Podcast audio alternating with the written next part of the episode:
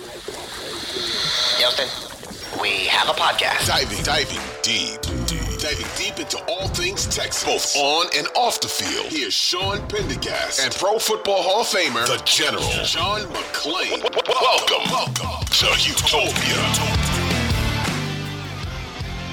Hey, everybody, welcome in. The final, the 18th and final pregame six pack episode, along with some For Real or Fugazi, which we'll continue to do in the offseason as well. But uh, this is our last game preview for the 2022 regular season on the Houtopia Football Podcast. My name is Sean Pendergast, alongside the Hall of Famer and my good friend John McClain, our senior Texans columnist at sportsradio610.com and, of course, gallerysports.com as well. Um, John, I'm doing a quick check here. This is as of recording right now. As you and I are recording, it's about lunchtime on Wednesday. Let me hit refresh real quick. And the charity GoFundMe for Damar Hamlin is up to almost $6.4 million with a stated goal of $2,500. it's up to $6.4 million. Who knows when people are getting this podcast what it's going to be up to at that point. And remember, the guy that owns Fanatics said it's, that uh, all proceeds, people that buy his jersey, will go to that foundation. That's great. I'd imagine it's the top selling jersey in the NFL for this week so far. It is. Yeah. Um, and as we do this podcast, uh, we probably be remiss not just to just at least um, talk about the latest on Damar Hamlin and really more the administrative side than the medical because the medical can change at any point. As we're doing this, nothing's really changed with Damar Hamlin. He's still in critical condition. He's still in the ICU. Um, the reports seem to be it's going to be a long battle for him, um, but things are trending in the right direction as you and I record this, John. It, the the league is not going to resume that game this week, which isn't a huge surprise. They are going to go ahead and play Week 18 of the NFL season this week, which I don't think should be a surprise to anybody, although I know some were lobbying to delay everything a week. Um, it sounds like just in reading, you know, because players are back in the building now. A lot of the teams took yesterday off in the wake of the Hamlin uh, cardiac arrest episode on Monday evening. Um, it sounds like the NFL teams are all providing as much resource as possible to help to help players through the the mental part of all this. They are, and that's uh, I remember uh, when um, 1993 the Oilers Jeff Alm, their defensive tackle, shot himself because he had driven recklessly and killed his best friend. And when he killed himself, they had to come to work the next day. So they had counselors over there talking to the players, and players needed it. The, the head of the uh, uh, uh, one of their guys who came over from the Fellowship of Christian Athletes. So they wanted people to be there if they needed somebody. And you know that every team is providing that.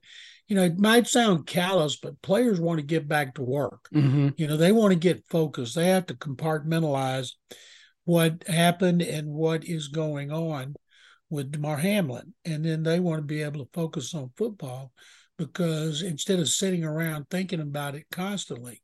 And it's strange because, you know, he almost died from cardiac arrest. And I've seen players get paralyzed. I've seen them uh, never play again. And players think one wrong hit, and that could be me. And uh, I, I'll guarantee you this will cause the NFL to review their emergency responses. It'll have teams make sure that players in their physicals are getting thorough checks of their heart and their arteries. And uh, but there's nothing you can do to avoid a tackle like that. It was a textbook tackle, a great tackle by Hamlin, and nobody thought anything about it until he stood up and then collapsed. Yeah, I, I you know, and, and I know you're you mentioned the league kind of reviewing their procedures and things like that, and I my guess is they do that on a regular basis, anyways. I I don't know that the league um, when I say the league, I'm talking about the first responders that work for the teams in the facility there. I don't know that they could have responded any better than they did, John. From what it sounds Ooh, like, they, they could did, not have. Did an incredible Uh, job. They were on the field in 30 seconds. They Yep. saved his life. Yep. He was his heart had stopped beating. He had no pulse, and they saved his life. And I know, knowing the NFL, the people that were responsible for saving his life, the, the league, I'm guessing they're going to honor them at the Super Bowl. They've done Mhm. that before, and uh, they deserve all the praise they can get for their quick action and the way they responded on the field despite all the pressure around them of national TV, of players on both teams surrounding them, of a sellout crowd in Cincinnati, and to be able to perform under pressure the way they did, as compared to in a hospital when you don't have to contend with all that, it was just uh, remarkable. Yeah, clutch performance. I mean, that's that's what it was, man. A big it was a big stage, no doubt. No doubt about that. All right, John, before we get into our pregame six pack, the other bit of news that just came down within the last few minutes of you and I hitting record on this uh, is that the Bears will not be starting Justin Fields at quarterback on Sunday against the Vikings. This is significant for the Texans if you are really, really wanting them to get the first overall pick in the draft. We know the Texans have clinched at worst the second pick in the draft.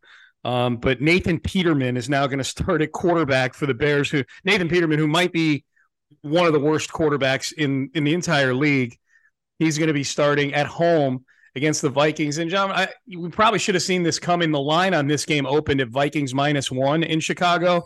And this morning, by the time Seth and I were talking to you on Sports Radio 610, it was up to Vikings minus five and a half. Somebody knew something. so um, I, I guess just your your general thoughts. I guess it's up to the Colts to take care of business against the Texans now. If you want that number one pick, it would seem.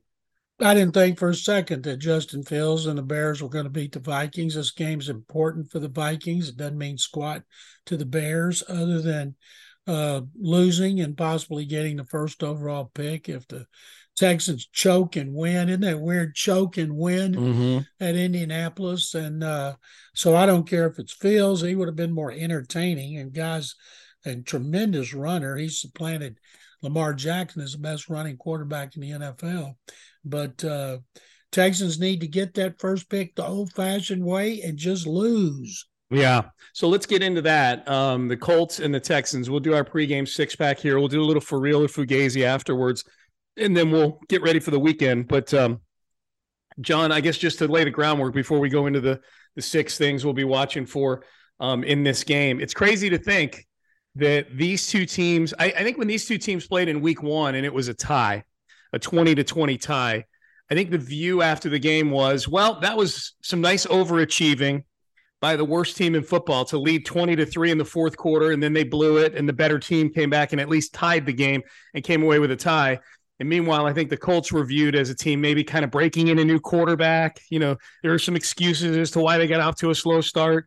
but Matt Ryan did some things in the fourth quarter and, you know, it was a tie. That's unfortunate for them, but, you know, they're still one of the better teams in the AFC. As it turns out, John, a tie was perfectly appropriate for that game because these might be the worst two teams in football now. I mean, since then, as it turns out, the Colts are just bad and they're banged up and they fired their coach and they hired the worst possible coach they could have hired to replace him, somebody with no experience who's doing horribly right now. These might be the worst two teams in football right now that are meeting on Sunday. Colts started four, five, and one. They've lost six since, and despite and they've lost some close games, like they blew that thirty-point lead uh, uh, to, to, the Vikings, uh, Minnesota, and they had another close one, but they've been, been blown out of three, starting with the Cowboys scoring like a hundred in the fourth quarter. and despite all that, Sean, the Colts are uh, ha- are better than the Texans in offense, rushing, passing, defense, defense against the run, and defense against the pass. The only key statistic they're not better than the Texans. And this is a big one turnover differential. They are yeah. a league worst minus 13. The Texans are only a minus one. Usually a team that has worst record in the NFL is like the Colts, minus 10 or 11. So if the Texans are going to pull off a victory here, it's going to, I would think it, they'd have to win the turnover battle substantially, maybe get a defensive touchdown. But I think the game's going to be close. I think it's going to be low scoring and boring, as most Texans games are. I'm not saying it's going to be exciting, but I think it will be interesting as yeah. these two bad teams jockey for position to draft quarterbacks. I yep. think the Colts are out of the Jimmy Garoppolo, Derek Carr, uh, put a band-aid on it on a veteran for a year. I think the Colts are going to want to try to draft a quarterback and develop in the same way we all want the Texans to do. Man, that's that's really interesting, John, because they're going to be in position to do it. Maybe not Stroud or Bryce Young, unless they want to make a trade. but if they like Will Levis a lot, that name's gotten tied to the Colts and some of the mock drafts and things like that. They'll they'll be in position to get him. And just in looking at their team, that's a roster that if we're if they're fully healthy, it's still a, it, it's it's a decent roster when they're fully healthy because they're not they don't have Jonathan Taylor right now. Um, they have they haven't had Shaquille Leonard all year. You know those those are their two best players offensively and defensively, and they've been banged up for most of the season, and they have had they've had horrible quarterback play. That might be I, I don't know. Levis is viewed as more raw than those other two guys. You know how pro ready is he? I don't know. Um, but it, that's it's an interesting dichotomy because look, they, you know, 17 weeks ago, this was viewed as a roster that hey, if they get good play out of Matt Ryan, they can make a dark horse Super Bowl run here, and if they if they're healthy, I think it's still a decent roster. I just think it's going to be a fascinating watch from afar with Indy as to what they do with the head coach. Does Chris Ballard end up staying? Does he get fired? Does he walk away? I don't think he's going to walk away. He's under contract till 2026. Um, but I, there's no way Chris Ballard can watch what went down during the season this year and feel like he's in control of this thing right now. I mean, Irsay is making Irsay made the decision to bench Matt Ryan. Irsay made the decision to fire Frank Reich. Irsay made the decision to hire Jeff Saturday.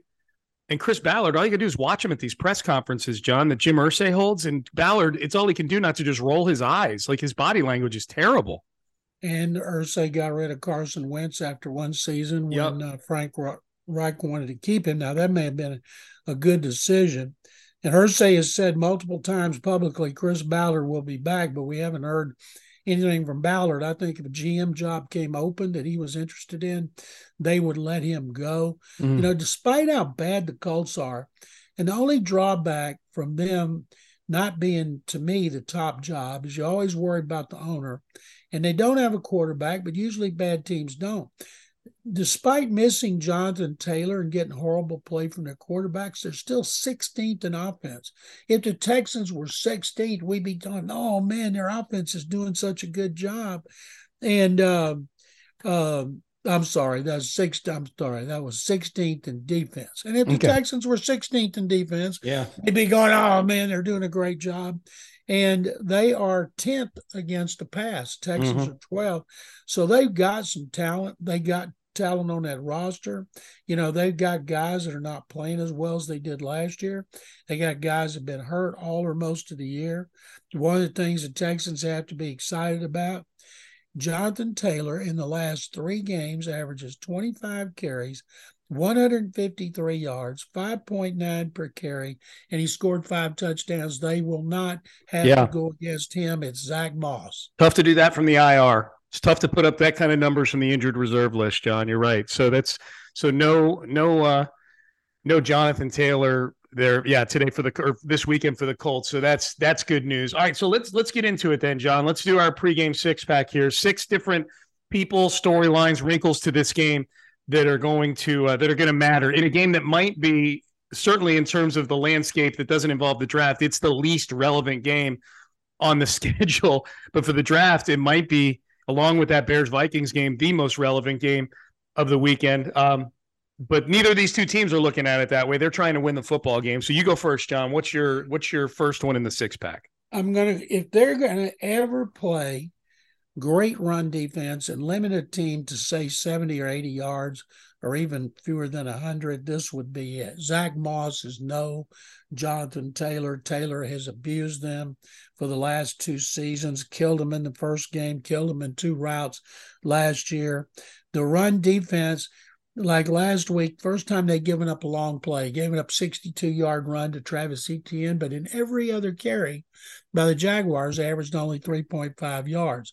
So if they are going to play great run defense one time this year, this would be the game to do it. Yep, I would agree with that. Yeah, Deon Jackson will be the lead back for the Colts, so no Jonathan Taylor. So, um, so that's good news. My first one, John, you mentioned all the turnovers that Indianapolis has uh, has has put up on the board this year. They lead the league in interceptions thrown. They lead the league in fumbles lost. So they they have hit the exacta when it comes to turning the football over. They're the worst at both of those things. So my first one is Jalen Pitre who has had a good last couple weeks from a turnover standpoint, missed a couple tackles, big tackles against Jacksonville. That's a that's going to be something Pitre just needs to work on in the offseason and in training camp next year. He's not all of a sudden going to fix all of his tackling issues in week 18. Um, but he's he has been around the ball a lot more in the second half of the season since that Bears game in week 3 he had the two picks and then he was kind of quiet, but he's been around the ball a lot more. Um, first rookie in league history with five or more interceptions and 125 or more tackles. He's going to need to have a monster game if he's going to set the rookie record for tackles for the Texans because DeMeco Ryans has that. I think he needs 18 or 19 tackles to break that record. But with Jalen Pitre going against the team in the league that turns the ball over the most of any team, I expect Jalen Pitre to be around the football again and get himself one or two more in Week 18 and close out what has been, a, I would say, a, a B plus to A minus rookie year for Jalen Pitre. I agree 100%, but the Texans need to correct something. That stat they say at least 125 tackles and five interceptions in history. No, it goes back to 2000. Oh, okay. That's, Sorry. No, that's my no, fault then. That, yeah. no, it's not your fault. It's oh. theirs because that's what they put out. We all oh. tweeted. And so I, in their notes, they have 2000. And I checked and they said that's as far back as the as it go as the stats go. And I'm thinking there's probably a lot of teams could go back and figure up uh, how many rookies they've had that had that. But it does go back to 2000. Another thing you're right about him improving his tackles. And I'm thinking, how do you do? How do you improve your tackles? You can't touch anybody in the off season. They don't hit in training camp. They don't really give them a chance to tackle anybody until preseason games start. So I'm not sure. Maybe he practices better angles, but it was mainly that he would get there and he would get a hand on them and they would break the tackle issue he never had at Baylor. But I look for him to have another big game. It'd be great if he had a bunch of tackles and closed in on DeMeco. Oh man, he needs two on this last drive to give people something positive to talk about other than the first pick. Yeah, well, here's the thing, John. Two things on that. One, I asked him about improving his tackling when he was on the post-game show with us this past weekend because he himself brought up missing a tackle on Etienne on that 62-yard touchdown run. Angles, he kept bringing up angles, angles, angles, angles, and some of that is film study, you know, and looking and watching what he did wrong on some of the plays where he was taking poor angles. I think he feels like that's the biggest issue with him is the angles he's taking, the speed of the NFL game, maybe versus the speed of the Big 12, adapting to that. Um, so that's that's number one. Here's the other thing, John, about setting the tackle record, is that if if Jalen Pitre is getting 18 to 20 tackles, it probably means the Texans lose that football game. Because if your safeties, as we've seen throughout this season, are leading your team in tackles, it means there's a whole lot of stuff making it into the second level of the defense. So that might be good news if Jalen Pitre gets that many tackles. It mainly means he's been making a lot of tackles against the run. I'd like to see a breakdown and see how many of his tackles are guys that caught the ball compared to running backs. Mm-hmm. And considering they're the worst team in the league against the run, I'm thinking he's getting a lot of tackles because of the running backs getting into the secondary. Remember when Jonathan Owens was getting so many early on, and they started yes. him, but the key would be for him not to get many, which means they're containing the run without him and uh, would leave him back to worry about wide receivers for a change. Yep. All right. What's your next one, John? Quarterbacks, Davis Mills, he's been terrible.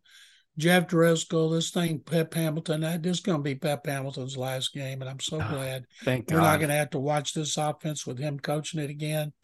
You know, I don't like the Driskel experiment anymore. I haven't since the one game they used it to confuse the Cowboys, and that doesn't confuse anybody but them. It would be nice for Davis Mills to have a game consistent from start to finish. You know, in the previous game when they when they beat the Titans, in the last two drives in which they scored, they didn't bring in Driskel. They just left in Mills. And so the next drive after that, they brought in Driskel. So I think if they maybe if they left Driskel out of it and Mills could stay on the field, maybe it would help him a little bit. But I know he would love to go out winning a game and and playing really well. But the fact of the matter is, he's he's regressed so much, and he was never. He'd had to have been great for them not to take a quarterback. Yeah, I think at most, if he'd have been great, they might have delayed quarterback a year and look at the other positions. But Mills is a great guy. He works hard. I'd like to see him have a really good game. We're saying all this, a really good game, but run and fumble and set up the winning touchdown for the Colts. Yeah, throw for 345 yards because you're behind by 24 points in the second half. Yes. Garbage yards. Perfect. Garbage Perfect. yards. Yeah, he's good at that. He's done that before. Um, all right, John, my next one, your favorite Houston Texan, Rex bleeping Burkhead. Two things. One, this is probably our last game, I think, I hope, of Rex bleeping Burkhead. Two, this is the one game, John. Well, let me back up. Week one was the one game so far this year where he got a ton of touches. Remember, he got 19 touches. Yeah, give him 25 touches. Dude, yes. Give him at least 19. Give him 19 in the first half of this game. I want to see so much Rex Burkhead. I want Rex Burkhead injected into my veins on Sunday, John. I want to I want to freebase and snort Rex Burkhead all day long. Oh, isn't that terrible? A he seems like a great guy. Great guy, hard worker, team guy, but he's just not any good. Right. He still just chaps me, chaps my butt like crazy that Pep Hamilton had him get more touches in the first game than Dameon Pierce. And we all raised hell about it because we'd all seen the uh, off-season program, the OTAs and training camp, and we all knew he was clearly the best running back.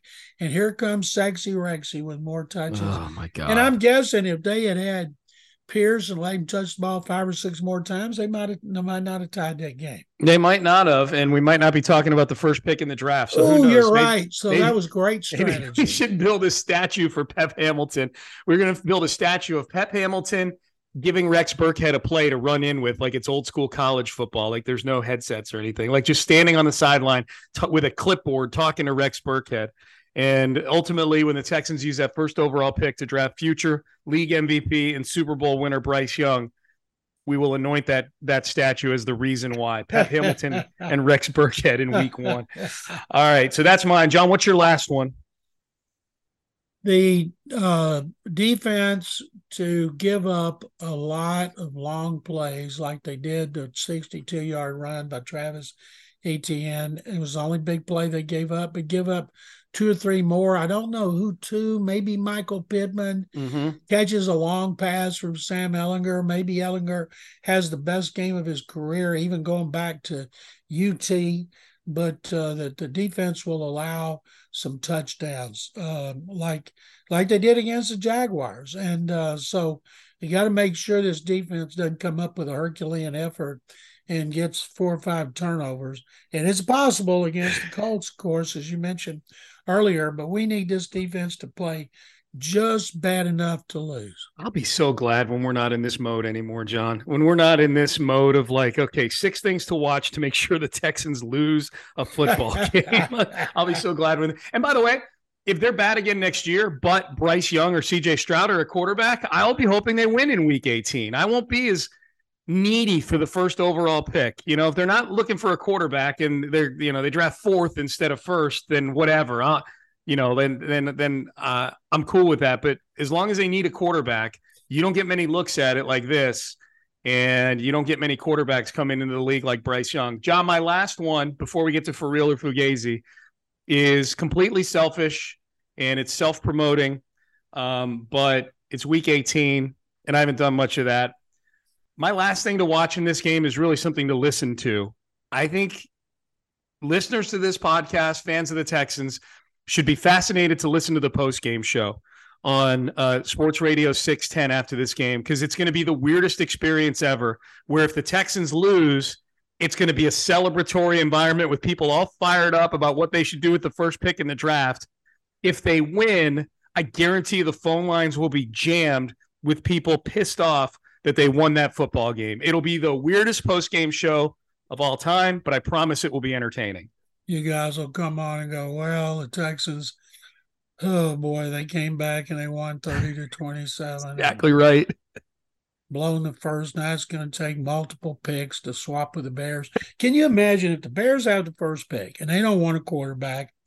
And then they say we're open for business. There's so many teams that need a quarterback. Yes. And maybe the thing right now, and this could all change, is there's not one that stands out. Now, maybe Bryce Young is number one clearly, or CJ Stroud, or they're both one, two. But right now, the Bears will take the best offer. And the Texans have 11 draft choices, including their two ones, and they'd have to give up their top one. And why not the Bears ask for Cleveland's number one? If I'm Caserio, I'm trying to give away those picks next year, not this year. Yep. Yep. I, I'm, I would agree. All right, John. Um, prediction for this game, by the way? I'm I'm going with the uh let's see if I picked the Texans, I picked the Texans on the pregame show last week to beat Jacksonville, didn't I? Yeah, you were a little off on that one. and I did. So I and they lost. So I'm going to do it again. I'm going to take the Texans, beat the Colts. Let's see, 20, 27 to seven. Okay. Wow, a blowout, huh? A blowout for the Texans, and I hope I'm wrong. Okay. Yep. I'm I'm picking the Texans as well. I legitimately think they're going to win this game. I don't like I because that's the way this year's gone. But 23 to 16 will be my prediction for that game. All right, John, you ready to do a few for real or fugazis here? For real. Okay. Okay. Um, all right, let's start with, with this one. So, for those who aren't unfamiliar with this segment, we enjoy this. It's uh, I read statements emphatically to John as if I believe them, and then John tells me if he agrees, thinks they're true, i.e., they're for real, or he thinks they're false, they're stupid, they're dumb, i.e., Fugazi. Gazy. Yeah, it's Italian for counterfeit. All right. Uh, this time next year, actually, let me back up. Week one of 2023 Tom Brady will be a Las Vegas Raider for real or Fugazi? I like that because I'm looking at all the destinations. Even if they re-sign Jarrett Stidham, say he has a great game against the Chiefs, and they re-sign him. Now, there's a quarterback Nick Caserio knows very well from New England, mm-hmm. and if he, you know, it, it's only a two-game showcase for him, but he looked really good at the 49ers and Caserio and him were tight, I was told, uh, when they were together and in New England. So it just seems like a natural landing spot to go back with Josh McDaniels and see if they can rekindle some of that magic with the Patriots with with Las Vegas. And I'm going to say I agree. Okay. And then they could re-sign Jarrett Stidham and make him a backup, or they could just let Jarrett Stidham go and bring back Brady and then find a backup somewhere else. You think there's a chance Stidham winds up here, given the ties to Caserio and the ties geographically? He'll be a free agent. It wouldn't have to be a trade or anything like that. And the ties geographically that he's got to the state of Texas and the city of Houston? He could have gotten him for six, and he didn't. He'd rather have gone with Davis Mills, mm. Kyle Allen, and Jeff Driskel. Oh, so and so I've never understood why he didn't, and maybe he did. We don't know about it. Mm-hmm. But I, uh, when Briles was at Baylor, and he had he had stolen Stidham, who went to Stephenville, where Briles had been a great coach, from Texas Tech. He committed to him, and he told me he said this kid has a chance to be better than Robert, meaning RG three, yep. Robert Griffin the third. And when he had to play as a freshman, he was really good. Then he got hurt. Then the scandal came the next year, and I've always remembered that. And then when he had such a great game against DeMeco Ryans and the best defense in the NFL. I remembered that. If he turns around does it again against the Chiefs in a game the Chiefs got to win, uh, that he's going to make a little money. He might. He might. Yep. Yep. Son-in-law of Tad Brown, our good friend, the former president of the Rockets and current president, CEO of the Philadelphia 76ers and the New Jersey Devils and there's going to be a soccer team in that portfolio. You know, they went after the Broncos too, John. That that group. Uh, they did. Tad's part of. Yeah, I think I hope Tad's doing great. Uh, one of the all-time great guys. He's taking me and Amy to a New Jersey Devils game in March when we go up to New York for Lopez's son's wedding. Good for you. That'll be yeah. a lot of fun. I can't wait. All right, for real or fugazi, John. There are three eight and eight teams vying for the last playoff spot in each conference.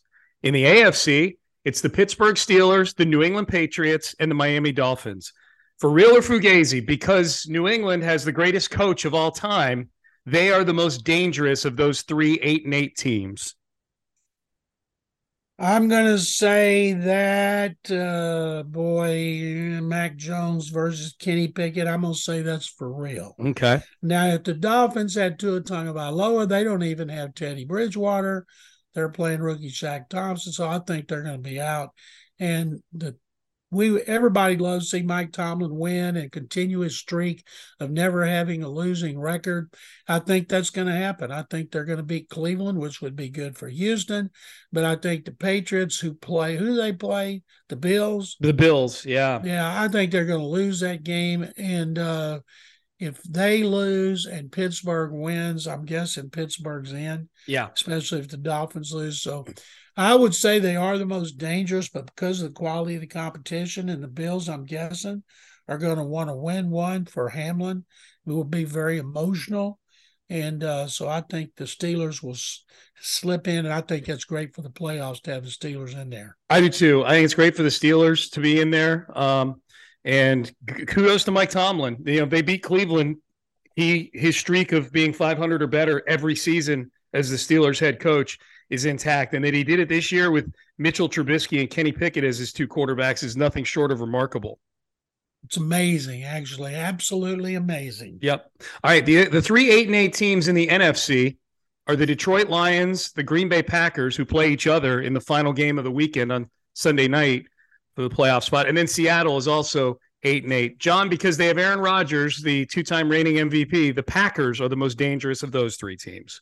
For real or for, for real? Yeah. For real. The Lions offense is great. I looked up this week. They have like seven or eight games in which they scored at least 30 points. Mm-hmm. Jared Goff has convinced them they don't need a quarterback with that top pick. And uh, I think that uh, they'll beat the Lions at Lambeau Field. Seattle should be able to win. If Seattle wins, is Seattle in? I don't think they're the most dangerous. It's obviously you're more dangerous if you're Aaron Rodgers and you're on a winning streak and you go on a roll into the playoffs. But uh, nobody, everybody'd love to see the Packers and Rodgers over the Seahawks and Geno Smith. Yeah, I, I would agree. And by the way, if if the Packers make it in, uh, if they make it into the postseason, they'll be the seven seed, obviously.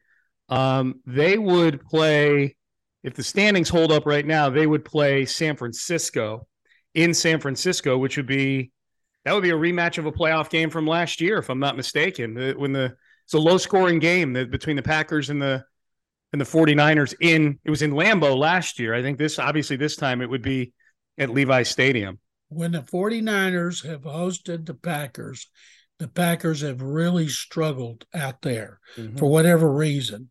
And I think that'd be great. Rodgers against the NFL's number one defense, and DeMeco Ryans, who we all respect and like, who covered him during his six years with the Texans, is going to be a head coach. And and uh, the, the game I'm most interested in, I'm assuming the Eagles will win and they'll get home field advantage, is the Cowboys going to Tampa at yeah. a time when Brady seems to be playing a lot better as he's getting ready for the playoffs and see the Cowboys go in there and lose and their fans would be devastated.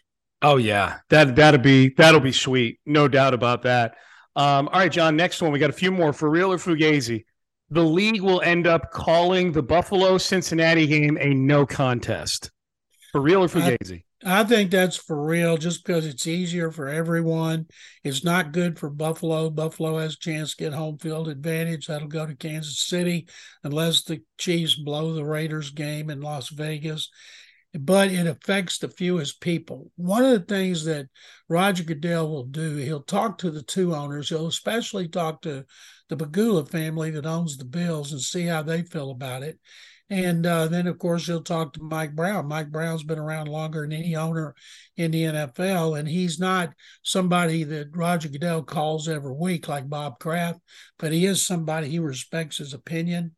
And um, it's it even though it would be easy to move every round of the playoffs back a week, like they, have done that before, like in 9-11, it would just be so, it'd be so much easier if they just declared it a no contest like it never existed. Yeah, I mean they're going to have to push the entire postseason back a week if they want to play that game. There's just no other. There, there's no. There's no way around it. There's also, unfortunately, in doing the math, no way around that game not being meaningful. You know, regardless of what the outcomes are of all the games, there is some sort of whether it's Cincinnati losing to Baltimore and then meaning that hey, you know, Cincinnati needs to play a full schedule because they end up tying Baltimore in the standings. You know, even though they're a game ahead if they lose to them this week, Baltimore wins the division because they're 2 and 0 against the Bengals. And then there's a whole tiebreaker with Buffalo and Kansas City.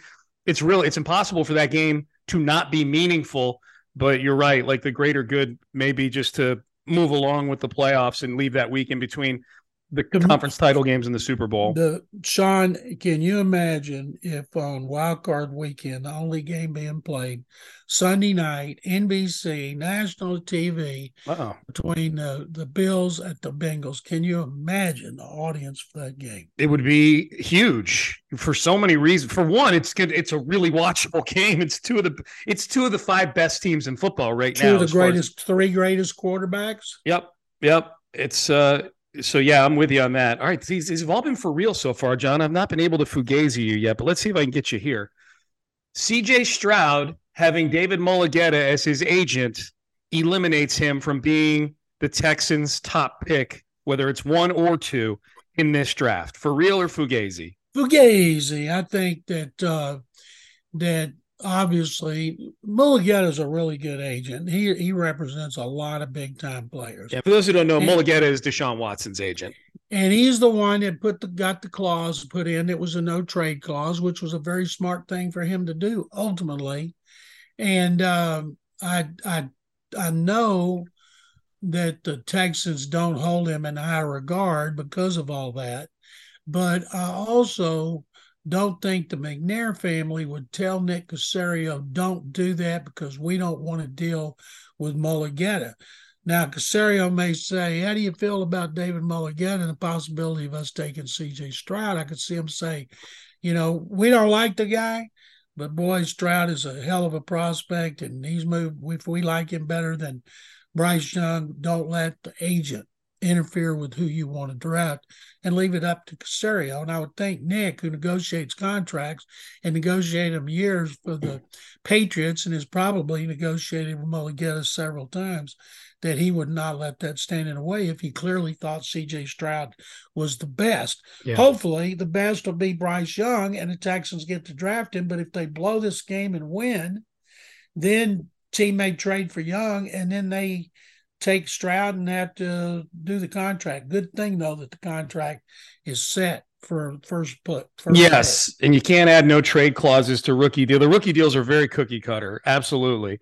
Um, all right, John. Two more non NFL. TCU. Your friend Mattress Mac laid up a, a, million and a half on the money line on the Horny Toads. Uh, it uh, at one of his uh, many sports betting outlets. I guess it would win about five and a half million. TCU pulls off the upset in the playoffs in the title game on Monday and makes Mattress Mac a very, very happy man. For real Fugazi? Um, Fugazi. I don't think that uh, TCU, when I looked at their roster, you know, they're not loaded on both sides of the ball with first round picks. They have some really good players. Those guys got heart and they got guts. And Sonny Dykes is a great coach. The spread was what, 13? 13, yeah. I'd been more inclined to take the frogs on the spread, but uh, I, am afraid Mattress Mac going to be unhappy on that one. Well, that's a shame because because we love Mattress Mac. Yes, um, we do. I'm looking to see what the uh, looking to see what the spread Although I got to tell you, Sean, Mac and I do a video every Monday. Yeah. And we recorded on Monday, and uh, he picked TCU to win, so I picked TCU to win. At a boy, John. Video. So now the way I look at it, I can't go wrong. You can't go wrong. Yeah. You just said take them on the spread, or you just said stay away from the money line on this podcast, and you take it because you smooch butt with the best of them, John. Taking the toads on the money line with Mattress Mac. By the way, the spread's down to 12 and a half. So money is coming in on the uh, on the Horn Frogs. Go um, Frogs! Yeah. Are is there a particular prospect you're most excited to watch in that game on Monday?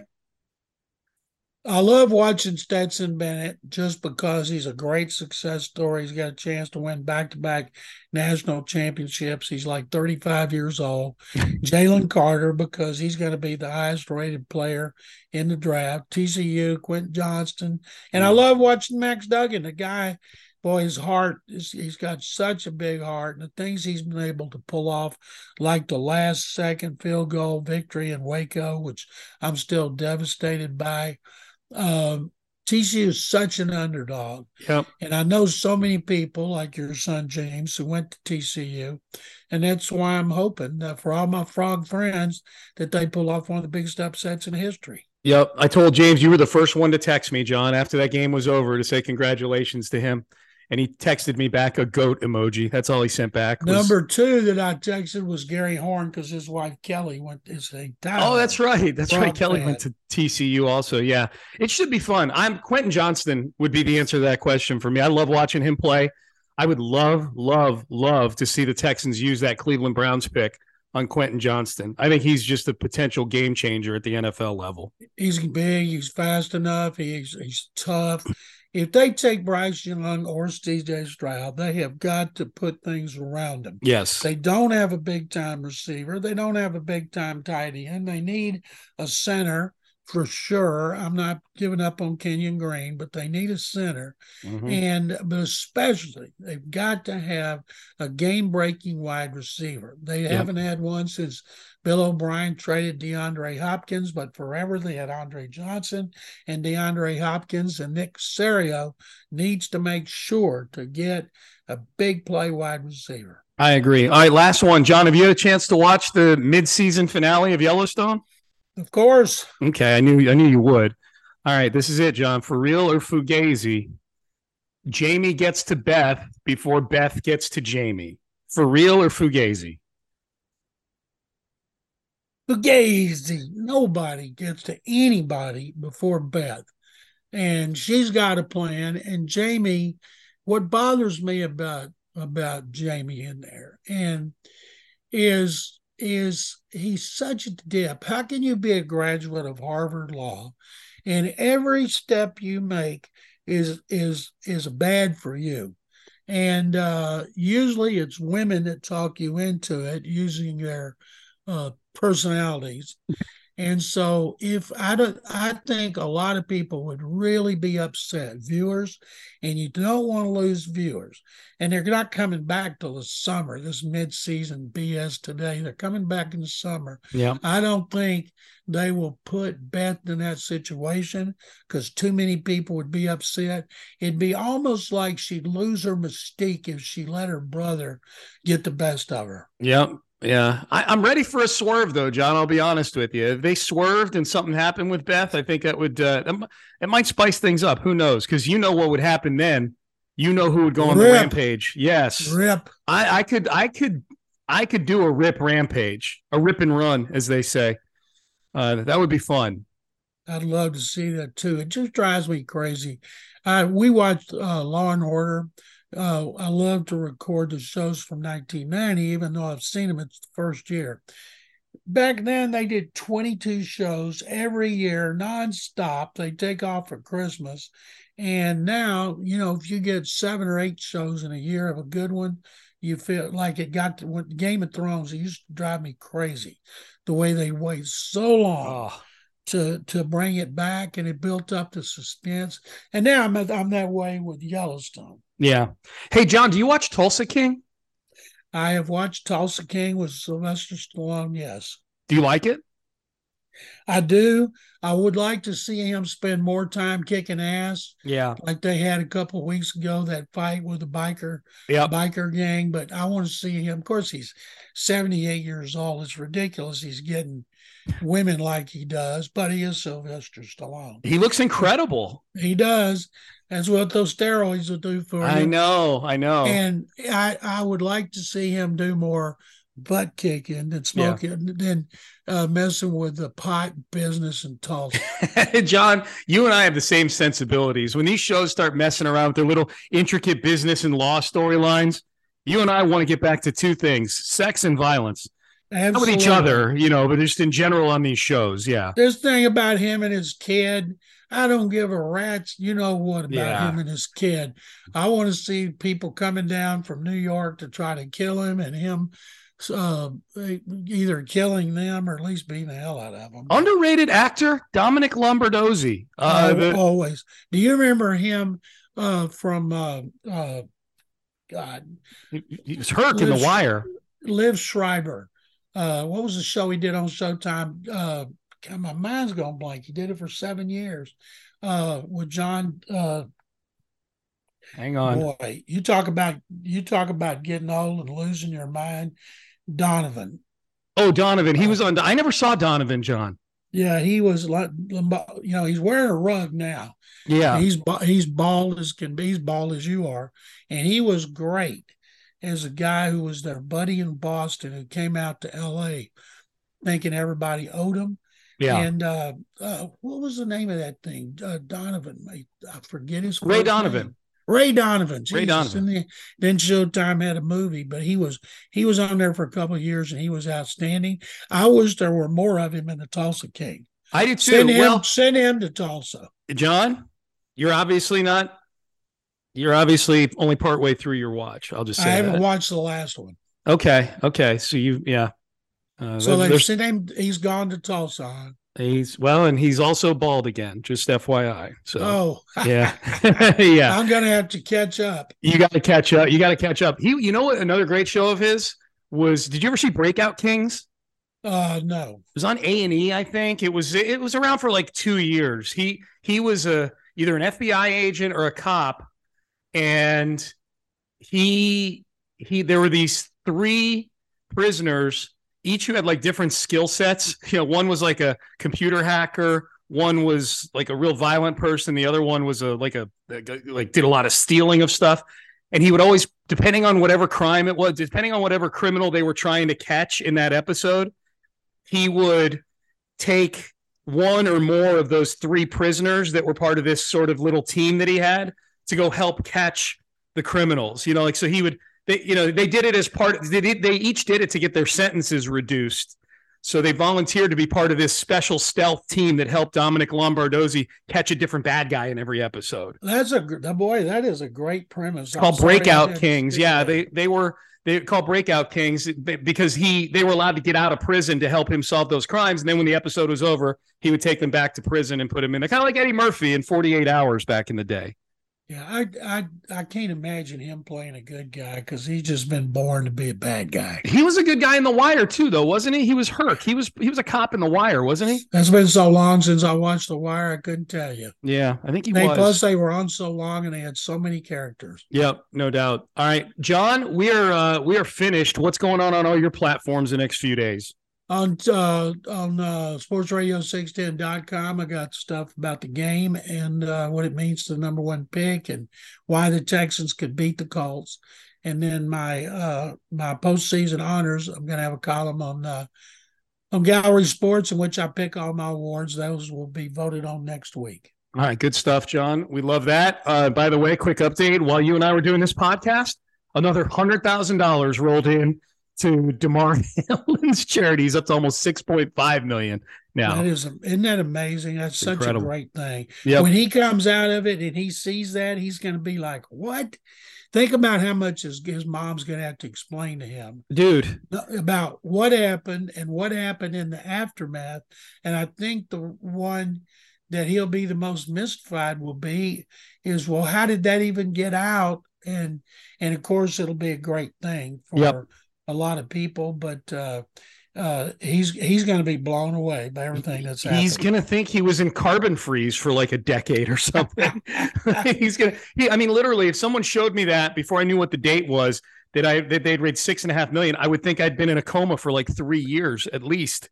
And Six the- and a half one million. Of, one of the things might be best, and yeah, you broke up Shannon Sharpe and uh, Skip Bayless. Yeah, at least for a day. Are they? Were they back on together today? They were on together, and Shannon was explaining why he wasn't there yesterday, and Skip cut him off, and they went at it before they started their show, and people thinking, was that did they do that just to get attention? I don't think so. I didn't watch it. I've never watched it. I haven't but I was reading about it. And so it was very intense, and it looks like it'd be hard for them. Now I don't know what the contract situation is. Bayless makes eight million a year, Jeez. so I'm guessing Sharpe makes somewhere.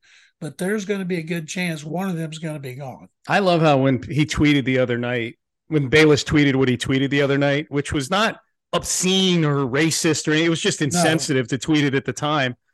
Um, when people are clamoring for his firing, I'm like, oh yes, I'm sure Skip Bayless tweet. He's got 3.2 million Twitter followers. I'm sure he hit send on that tweet and said, "Boy, I sure hope my bosses don't see this. They might fire me." You know, like it's people are so dumb. God, people That's are dumb. That's not going to happen. The got thing that got me is uh, uh, Bart, uh, who's a former linebacker, Bart, Bart Scott. Scott. He tried to blame everything on Higgins. And he said all these things on first take about Higgins lowering his helmet and hitting him. And then Stephen A says, What? Explain yourself. And then ESPN had to come out with a clarification. But yet people are not clamoring for him to be fired like they are Skip Bayless. And yeah, I think Bart Bayless eats it up. Yeah, Bart Scott's one of the more overrated media personalities to me. I agree. I, he's no, nobody's made more off one post game interview than when he can't like, wait, can't wait. Yeah, dude. whatever. All right. John, I enjoyed this as always. I look forward to hopefully discussing a first overall pick in the draft with you when we uh when we convene after the game on Sunday and um, keep up the great work and we'll talk soon. Good stuff as always if they win a game, that's going to be so depressing. I know. I can't believe we're saying this, but it's true. We are. Uh, Figgy Fig, we thank you for getting this podcast to everybody. We always uh, appreciate you guys listening, downloading, sharing, giving us a five star rating. If you think we deserve it, hit that subscribe button so you get it to your phone or your mobile device or your computer, wherever it is you listen to this podcast make sure you subscribe to it. It's it, as draft season gets here, we're going to be popping with the draft coverage on the Houtopia Football Podcast. So there is that as well. For the Hall of Famer John McClain, I am Sean Pendergast. Oh, quick reminder: we will have a mailbag episode next week. HOU mailbag at gmail.com. HOU mailbag at gmail.com. For John McClain, I'm Sean Pendergast. We are out of time. We will see all of you next week as we head into the off season here on the Houtopia Football Podcast. Have a great weekend, everybody.